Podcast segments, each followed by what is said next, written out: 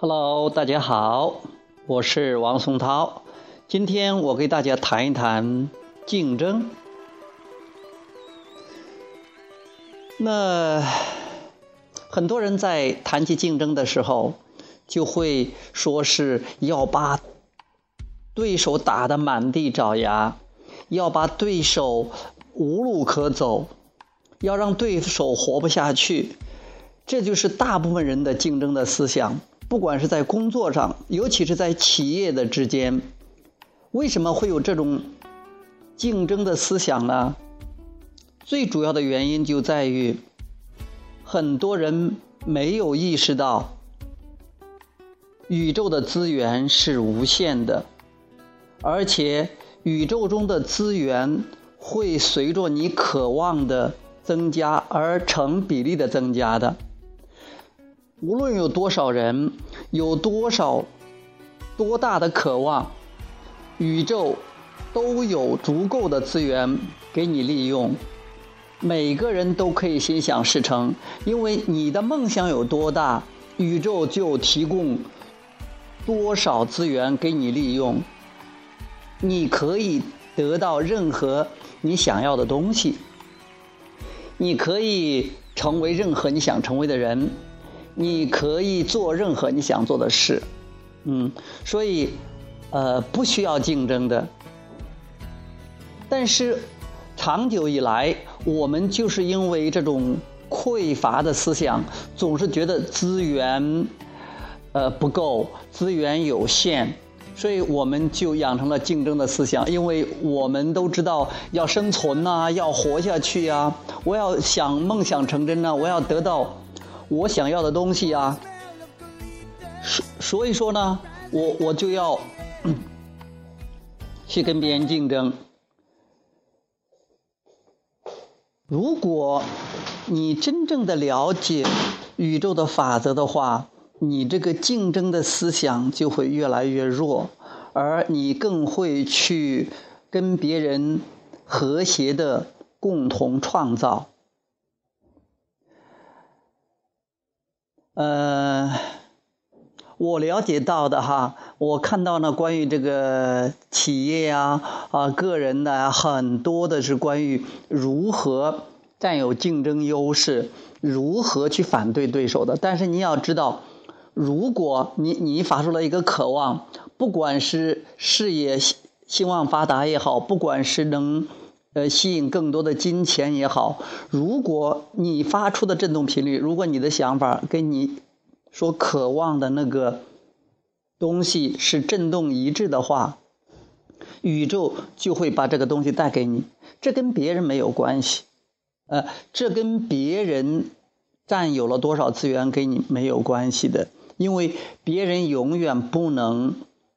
霸占和占有属于你的资源。也就是说，你有多大的梦想，你有多大的渴望，宇宙都有多少资源可供你利用，都会让你梦想成真。除非你你抗拒，你不允许，啊，别人不会抢走属于你那一份儿，你也不可能去抢走属于别人的一份。每个人都可以心想事成。如果建立在这样的基础上，这样的这种。设定的基础上，那你就会放下心来，那你的就不会再把思想上的那个弦绷得那么紧，你也不会整天盯着所谓的盯着所谓的竞争对手，与置对方于死地，或者说至少是跟对方这个较量一番，不是较量一番，是不停的给对方去较量、较量，甚至去想办法去。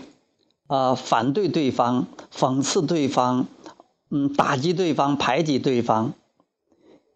因为在匮乏的思想下，为了自己争得这个市场这个蛋糕，那就要去去这个去打击对手，呃，排挤对手，至少让呃自己日子好过一点，让对手日子难过一点。其实，如果你了解了这个宇宙的法则，你知道资源无限、无需竞争的话，那你就可以专注于自己的振动频率，专注于自己的渴望，从而更快的、更多的心想事成，而不会去陷入一种匮乏的境地，因为你知道吗？正是因为很多人、很多企业把他们的主要精力放在别人身上，放在所谓的竞争竞争对手身上，这样的话，他们就没办法跟自己的渴望保持一致，所以他们也没办法那么快的得到自己想要的。这是他们所始料不及的，也是他们不了解的。所以，我们这些宇宙的前沿的朋友们，你们了解了吸引力法则。首先，从你们自己开始，你就不会有竞争的思想，你就会更多的去多赢、共赢、完美的共同创造、开心的、快乐的、丰富的、富有的共同创造，这才是比较棒的。当然了，竞争也不是一无是处。如果竞争能让你产生一些新的渴望，能让你感觉让自己做得更好，那比如说有些有有一些这个友谊比赛，那些竞争会让各自发挥自己更大的潜能。如果是达到这样的结果，而且感觉不错的话，那个竞争也是不错的，也是有利的。但是大部分的竞争就是我们所谓的恶性竞争，其实就是排挤、打击竞争对手。这样的话，其实你对别人的反对，就限制了你自己的心想事成，就让自己的振振动频率陷于紊乱之中。嗯，所以说你限制别人自由，就等于限制自己的自由；反对别人，就等于限制了自己的心想事成。所以明白了这些道理，我们就会放轻松下来，我们就会去欣赏对手，去呃，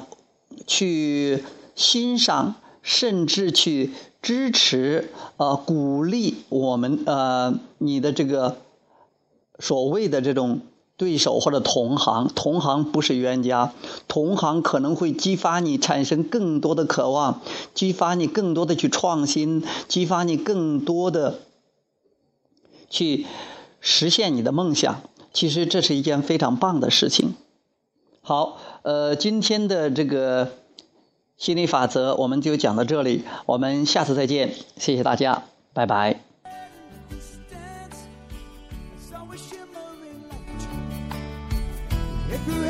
mission bell.